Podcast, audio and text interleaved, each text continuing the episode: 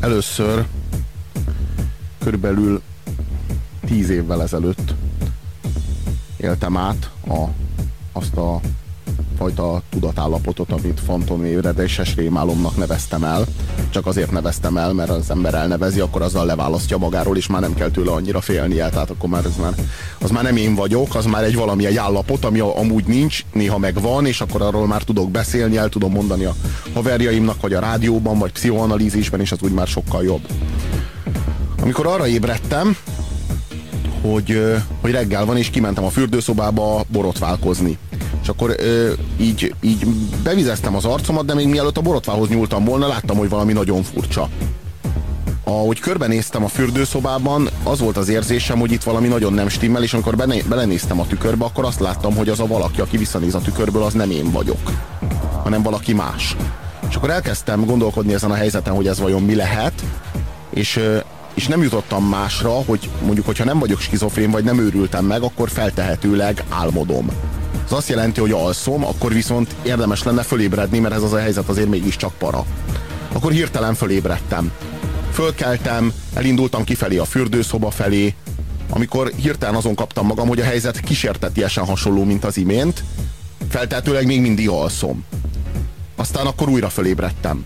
Akkor fölültem az ágyban, elindultam kifelé, azon kaptam magam, hogy már amikor belebújtam a papucsba, pontosan tudtam, hogy ez a helyzet, ez kísértetiesen emlékeztet az előző helyzetre, aztán újra fölébredtem, és így tovább, és így tovább. Körülbelül nyolc ilyen fantomébredésem volt, mielőtt valóban felébredtem volna. A legvégső ébredés után akkor már elég volt kinyitni a szememet, azonnal regisztráltam, hogy ez nem az a valóság, amire nekem szükségem lenne ahhoz, hogy... hogy biztonságban érezzem magam. A legvégső ébredés egy olyan hihetetlen, szorongató, félelmetes, fájdalmas érzés volt, ami után, ami után elkezdtem üvölteni, és aztán ezt az üvöltést, ezt körülbelül másfél év pszichoanalízis követte, ami gyógyszeres kezeléssel, szeroprámmal és Xanax-szal vegyítve, megsegítve próbált engem eljuttatni a közösségi normalitás mindannyiunk által sokat hangoztatott, de talán egyikünk számára sem ismert valóságába, állapotába. És hogy gondolsz vissza? Tehát be, benéztél a Maya Feitla mögé, megláttad magát a Maya Feitlat, vagy megláttad a nagy Matrixot, és az életed sorsfor, sorsfordító nagy katartikus pillanata volt. Nem, nem vagy vagy az ős rettegés a mai napig, hogy amit látok, az nem igaz. Hogy ez... amit látok, az... Hát egyébként mit jelent ebbe a rendszerbe az, hogy nem igaz? Hát megpróbálom, megpróbálom újabb élményekkel esetleg megválaszolni a kérdésedet. Azóta nekem rendszeresek a fantomébredéses rémálmaim. Azt mondhatom, hogy havonta olyan öt-hat ilyen álmom van, az azt jelenti, hogy hetente átlagosan másfél ilyen álmom van, az azt jelenti, hogy két hét alatt olyan három alkalommal ez megtörténik velem. Most már nagyon-nagyon gyakorlott vagyok ebben, de most már pontosan tudom, hogy hogy kell ebből kijönni, több stratégiám is van, de évekbe tellett, mire kidolgoztam de a várjál, stratégiákat. Várjál, várjál, csak, csak hogy az a, tehát mindig ez az alapkérdés, ez, ez mindennek a kérdése, hogy az álomban hogyan különbözteted meg, tehát honnan tudod az álomban, hogy ez most álom vagy nem, ugye erről szól na, maga az álom is. Eleinte nagyon nehéz, eleinte nagyon-nagyon nehéz volt és megtalálni. Mi, és mikkel, mikkel tudod megkülönböztetni a két dolgot magát? Mert eleinte hosszú-hosszú időt töltöttem el az álomtérben, amit természetesen egy más idő, tehát lehetséges, hogy odakint az perceket jelent csupán. Nagyon-nagyon rövid időt töltöttem el az álomtérben, vagy az álomtérben hosszúnak tűnő időt töltöttem el, később azt én regisztráltam, hogy odakint az soha nem több, mint öt perc. Egyébként. Tehát soha nem tart tovább a dolog, mint öt perc, de az álomtérben óráknak tűnhet. Amikor belenézek a tükörbe, és látom, hogy nincs szakállam. Akkor elgondolkodom, hogy én leborotváltam a szakállamat? Én nem emlékszem erre, hogy az utóbbi napokban valamikor is megborotválkoztam volna, és akkor rájövök arra, hogy ez nem én vagyok, és akkor látom is az arcomon a tükörben, hogy az valóban nem én vagyok, ekkor belenézek az ágyba, mert hogy valahol lennem kell, és ott az ágyban fekszik szakállas önmagam, mellette a barátnőm. Na most ilyenkor általában két dolgot tehetek, két stratégiát dolgoztam ki arra, hogy ezt a helyzetet megoldjam.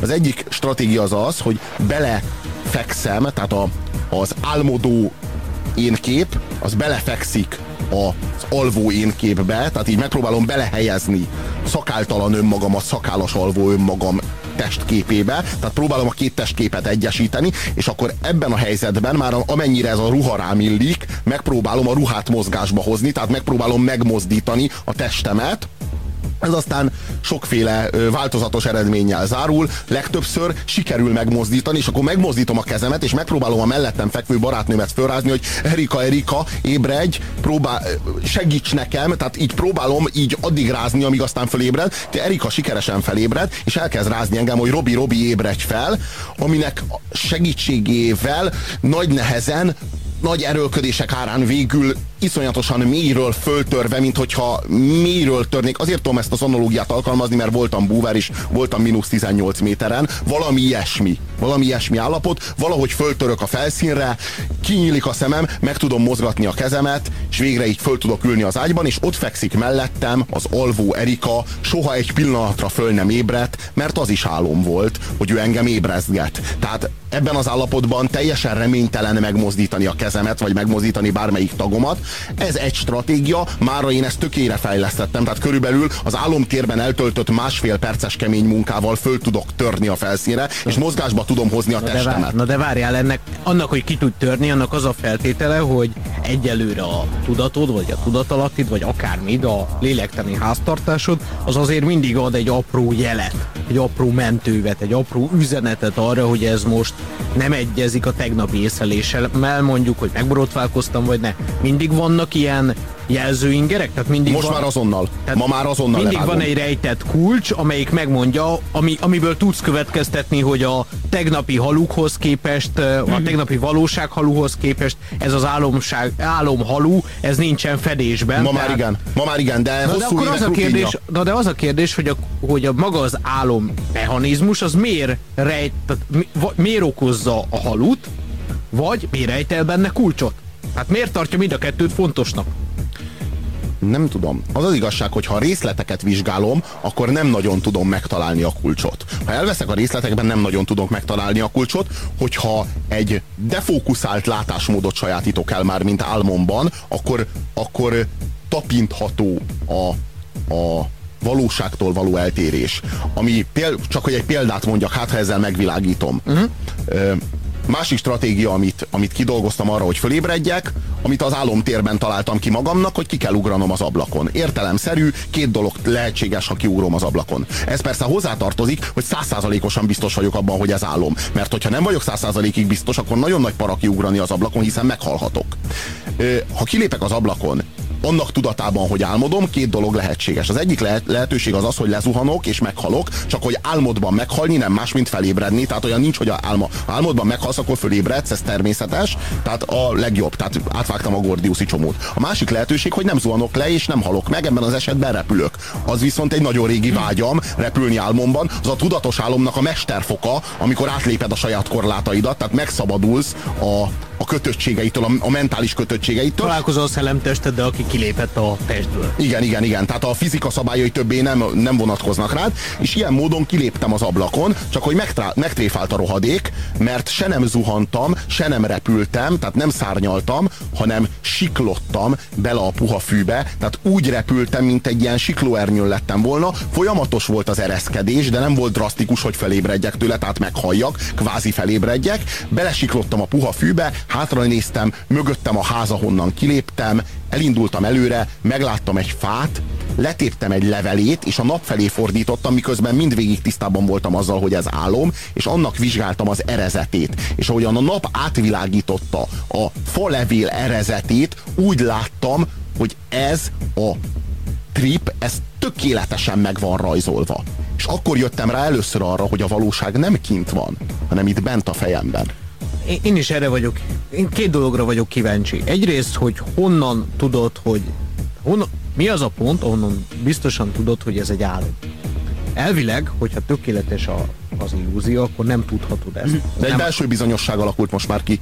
Azonnal érzem. Jó, jó, de hogyha minden érzi... De nem tudom rávetíteni egy részletre, ezt értsd meg. Tehát nem tudom azt mondani, hogy ez itt persze, a, persze a szakáll, a tükör az segít. A jó, tükör az segít. Mert ez a valóság a... egyetlen elemére nem tudom rávetíteni annak bizonyságát, hogy most álmodom. M- mert ez a végső kérdés, hogy, hogyha semmilyen módon nem tudok arról meggyőződni, semmilyen érzékszervem engem arról nem tud meggyőzni, hogy ez most álom-e vagy valóság, akkor mi a különbség a kettő között. Erre ezt majd mindjárt elmondom, hogy ez miért fontos. A másik pedig az, hogy miért félsz. Ott vagy egy, tehát ez az igazi kérdés, hogy ott, ott vagy egy helyzetben, ami, ami ilyen királyhelyekre elvisz téged, mi okozza a félelmet, mi okozza a rettegést? Nem tudom megmondani. Tehát itt vannak a határaim. Tehát nem tudom megmondani. Neked, Bulcsú, egy diszkomfort érzés, valamiféle szédülés, de ez most egy olyan, úgy mondom, hogy szédülés, mint amikor az egyszeri ember először fogyaszt marihuánát, és azt mondja, hogy ez olyan, mint egy furcsa részegség. Azért mondja azt, hogy ez olyan, mint egy furcsa részegség, mert semmi más nincs, amihez hasonlítani tudná, az az egyetlen dolog, amit már átél, tudatállapot módosulás, ami fogható ehhez, és ezért azt mondja, hogy olyasmi, mert nincs más, amihez reálisan kötni tudná ezt az élményt. Tehát én is így mondom, hogy valamiféle szédülés, természetesen semmi köze a szédüléshez, van egy belső diszkomfort érzésem, amitől egyszerűen, már sokszor próbáltam, tehát hidd el, én már mindent próbáltam, sokszor próbáltam azt mondani, hogy oké, okay, itt jó, parti van, keressünk játszótársakat, keressünk triptojokat magunknak, és játszódjunk el. Nem sikerült soha. Tehát nem sikerült azt a helyzetet nekem komfortossá tenni saját magam számára. Egyetlen egy drive-om van, felébredni. És nem csak neked. Én elég sok pánikossal voltam együtt, és nekem is volt szerencsétlenségem pánikolni éha. És a pánikrohamnak nem teljesen ilyen módon, de azért ugyanez a természete, hogy hirtelen rád, rád jön egy olyan típusú félelem, egy olyan szorongás, aminek nincsen tárgya. Nem tudnád megfogalmazni, hogy mi nem stimmel a világgal. Minden stimmel, minden ugyanúgy van, ahogy idáig észlelted, csak valami iszonyatosan fenyegető, valami rettenetesen nyomasztó uralja a légkört. Na ez. És nem tudod, meg, tehát nem tudod megfogalmazni, hogy honnan származik a, a, a, a félelem, ahogy, ahogy, a, ahogy az igazi valóságvesztéstől való ö, ö, félelemnek is mindig ez az alapja, mert hát erre naívan azt lehetne mondani, hát cseszki, hát ö, kint találod magad egy másik valóságban. Hát ez is könnyen lehet, hogy hazú, halú, akkor az meg egy másfajta halú, hát majd megtanulsz játszani annak a szabálya szerint, de valami lehet a dologban, hiszen rettegünk ebben az érzésben. Tehát ugyanúgy tökéletes az illúzió, csak van valami az egész dologban, ami rettenetesen nyomasztó, és ebből jön az, hogy én nagyon valószínűnek tartom, hogy a valóságkép nagyon nagy része projekció, iszonyatosan nagy része az én fejembe történik, hiszen a, a valóságkép egy, amiben minden rendben van, és valóságkép kettő, amiben minden rendben van, abban minden ugyanaz érzéki észlelésként, és a kettőnek az élmények között pedig ég és föld. Tudod, mi az érdekes? Én, én a diványon aludtam el egyszer, ugyanilyen fantomébredéses ö, ö, pszichotrippen volt. Pontosan tudtam, hogy az van, és a rémálomban elképzeltem, pontosan tudtam, hogy merre állt a fejem, és pontosan tudtam, hogy mit kell látnom most, ha kinyitom majd a szemem. És pontosan tudtam, hogy most föl tudok törni a felszínre, és uszkve húsz-harminc másodperc múlva ki tudom nyitni a szemem. És magam elé képzeltem azt a valóság szeletet, amiben benne volt a kanapé, benne volt, ott van egy spanyol fal, benne volt a kis szekrény, tehát pontosan tudtam, hogy merre áll a fejem, és mit kell majd látnom, és megálmodtam, tehát álmomban gyakorlatilag abba a testhelyzetbe vetítettem vissza magam, amelyben elaludtam, és láttam a valóságnak azt a szeletét, amit látnom kell, ha kinyitom a szemem. És akkor felébredtem, tehát felküzdöttem magam a felszínre, kinyitottam a szemem, és megláttam a valóságnak, tehát a térben pontosan ugyanazt a szeletét, és nem azt. És tudod, hogy mi a legnyomasztóbb benne? Hogy pontosan ugyanaz volt, és nem, és nem tudom megfogalmazni a különbséget. Nem tudom megmondani neked, de ha megkínzol, akkor sem, hogy mi volt más. De pontosan tudtam a legmélyebb belső bizonyossággal, hogy más volt, amit láttam, mint amit álmodtam, és nem tudtam, hogy mi, miközben amikor kinyitottam, láttam, hogy na igen, ez a valóság, ez nem az álom, na igen, ez a realitás, és nem volt egyetlen elem, amire rá tudtam volna vetíteni, hogy itt a különbség. Na most elő, elő fog jönni belőlem a naív jungiánus, elnézést kérek mindenkit, aki tényleg olvasta is őt. Szóval, hogy nem lehetséges az, hogy ez nem más, mint a az állatból emberi ébredésünknek a nagy traumája, hogy az ösztönvilágunkban volt egy valóságkép, és amikor a tudat megjelent, akkor megjelent egy alternatív valóságkép is. És hogy nem más, amit ilyenkor rettegésként megélünk, mint ez az ős trauma, ugye a paradicsomból való kiüzetésnek a, a, a traumája, hogy hirtelen minden megváltozott körülöttem azáltal, hogy van egy, van egy tudatom. Idáig minden evidens volt, hiszen minden észlelés volt, és minden azonnali válasz volt ezekre az ingerekre, minden ösztönből jött. és hirtelen a kettő közé beállt egy óriási szakadék, ami nekem fegyverem, tudok vele eledelt szelezni, meg tudom erősíteni magam, de közben tökéletesen lehasít arról az ősélményről, amikor minden élmény evidens, amikor minden inger evidens, amikor mi- minden ösztön magától értetődő, nincsen elválasztó vonal én és az észlelésem között. Bennem meg most felszínre tört a vulgár buddhista, és elnézést kérek mindazoktól, akik valóban olvasták, mikor Buddha azt mondja, hogy ne drogozzatok, gyerekek, mert a élményetek, a valóságészlelésetek a tudatotok által már eleve egy májafátyol, tehát eleve egy halutrip. És most a halutrippen belül egy újabb halutrip, azt titeket nem kifelé hoz, hanem még mélyebben befelé. Tehát a halura ráhalúzni, az nem jó halu. A jó halu a haluról lejönni, tehát a, a kettőből az egyfelé lépjön a három felé, vagy nem tudom, hogy fogalmazhatnám ezt meg. A lényege az az, hogy hogy mindenféle tudatmódosítás, ami lehet akár alkohol, lehet akár bármiféle más drog, de lehet akár egy olyan álom, amiben egy módosult tudatállapotba kerülsz, mint például az én parás álmaim, ez mind-mind-mind a látszatvalóság látszatképét formálják meg a számodra, ami által nem mélyebbre kerülsz, hanem kijebbre.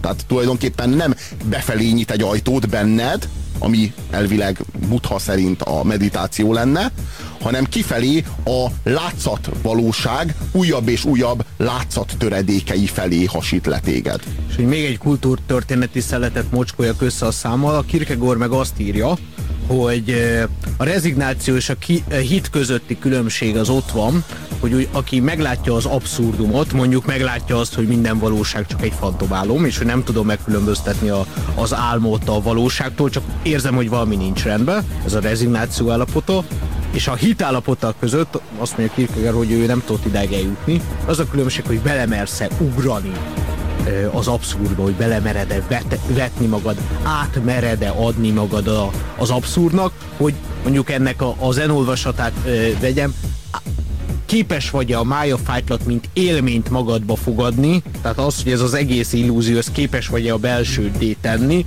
mert akkor kikerülsz belőle. Tudod, hogy mi az alapvető bizonyossága annak, hogy az illúzió fogva tart? Hogy az illúzió fogságában megéled az illúzió lebomlását, ami nyilvánvaló hazugság. Tehát például, amikor én fekszem az ágyban, és az az élményem, hogy felébresztettem Erikát, a, mert a, meg tudtam mozdítani a jobb kezemet, és a jobb kezemmel Erikát már felébresztettem, aki Erika engem ébrezget és fölráz, ez a bizonyítéka annak, hogy még álmodom, mert nyilvánvaló, hogyha fölébredtem volna, és meg tudnám mozdítani a kezem, nem ébreszteném föl Erikát, hiszen hadd aludjon Erika, én már felébredtem. Én már egy nyugodt állapotban lennék. Nem, én annyira képes vagyok fölébredni, hogy fölébreszem. A tudatom egy mentővet dob saját magam számára, hogy tessék, itt van a jobb kezed, mozgasd meg, Erikát ébresz fel, na majd az segít rajtad. Nyilvánvaló, hogy, hogy fogoly vagy. Tehát nyilvánvaló, tehát aki nagyon bizonygatja magának, hogy én szabad vagyok, igen, pontosan. Én felszabadultam, én már semmiféle, semmiféle konvenciónak nem vagyok a rabja, az egészen biztos, hogy a konvenciók rabja, különben nem magyarázná magának ezt ilyen hisztérikusan. Még egy Kierkegaard idézettel, aki, aki azt hiszi, hogy ő nem kétségbe esett, az a legigazábban kétség, az, az a legigazábban kétségbe esett. Philip K. Dick azt mondja, hogy az a valóság, ami akkor is megmarad, ha már nem hiszel benne, de szerintem a tökéletes illúzió ugyanígy működik.